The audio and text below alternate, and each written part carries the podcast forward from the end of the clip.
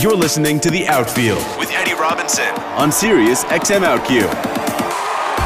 Now, I'm sure it was a task to actually convince the New York Giants to even do this kind of video in the first place. Correct? I mean, w- were they even open to the idea? How did this all come about with this team, uh, with, with teaming up with the New York Giants? You know, I think You Can Play has been pretty vocal about wanting to team up with uh, any athlete or any league or any team who's interested in uh, this type of work. And I think wanting to change the culture of locker rooms or wanting to change the culture of uh, venues, whether it's stadiums or rinks or whatever.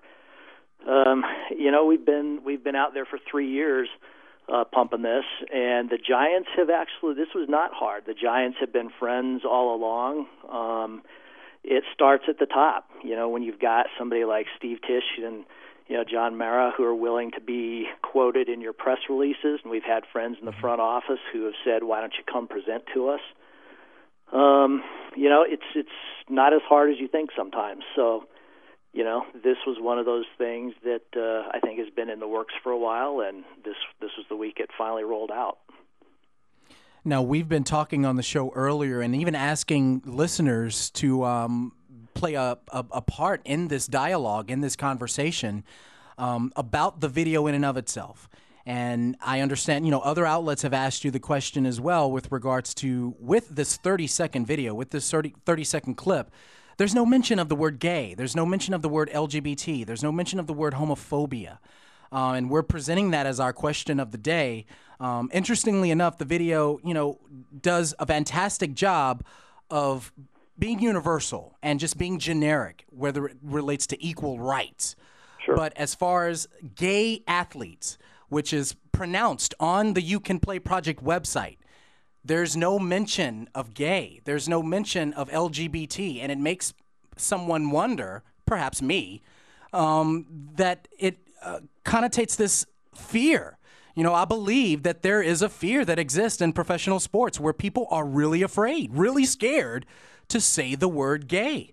Um, and again, I think it's extraordinary that the Giants have stepped up and done this video. Kudos to you know the spearheaded the, the person who spearheaded this particular initiative. There's grant money that's involved here, as well as a you can play tailgate event, a game day event in December.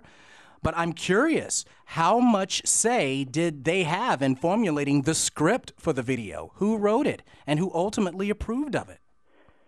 Uh, you know, all these things come from within the organization, and you know, I think early on when You Can Play started, there were questions about whether or not you had to check that box and say gay or LGBT. And I guess uh, at this point, I just don't buy it.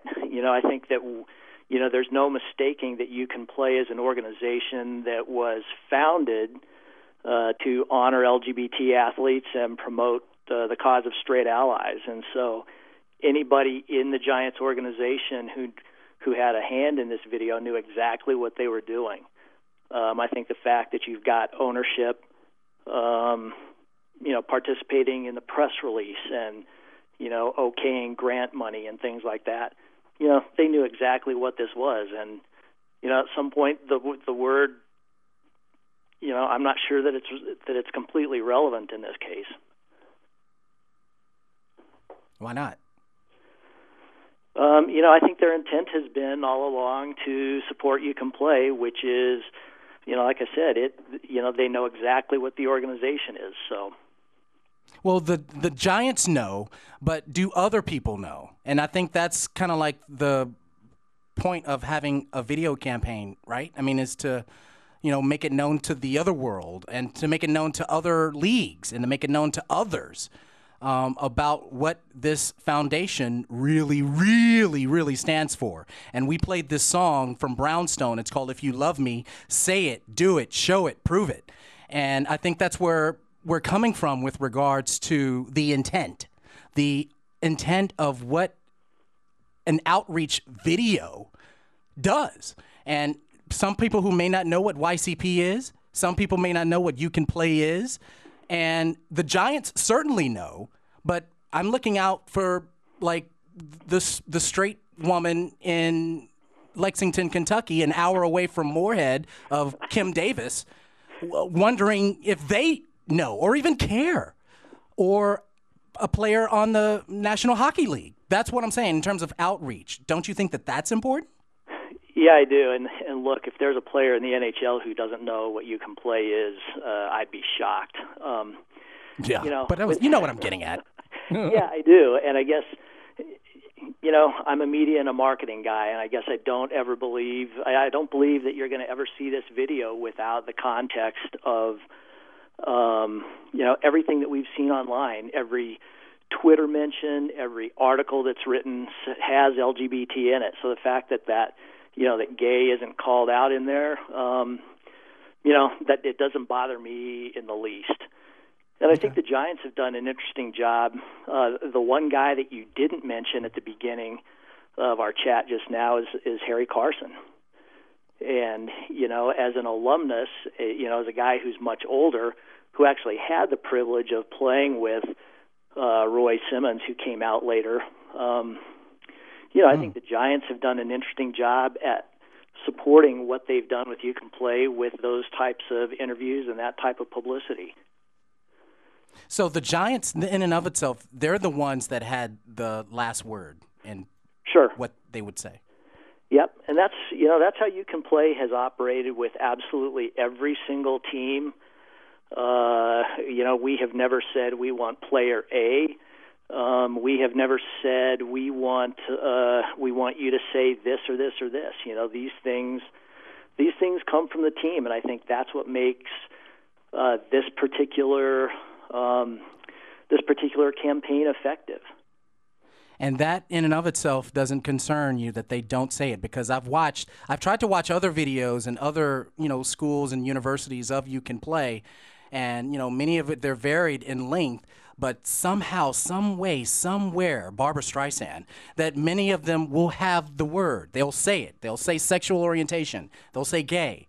But in your mind it doesn't matter right? Nope. Nope uh, like I said, I just don't buy it. Um, this is not something that snuck up on the Giants. I don't think there's anybody in their organization who would be shocked to find out that they just participated in a campaign to uh, to promote LGBT inclusion. That they wouldn't be shocked.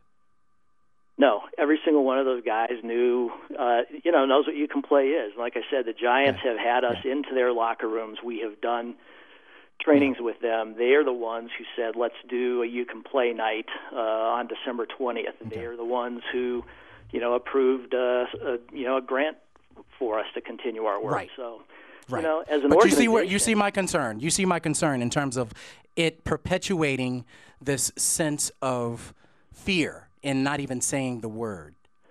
Is yeah, you know what? Something. I, I, this is you know we've been working with this for a long time, and uh, I, I just like I said, I just don't I don't see it. You know, okay.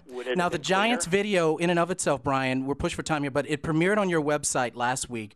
Yep. Um, are, are, there any talks or goals to have it aired during televised broadcast? I mean, does that cost more money? What's the on-air strategy?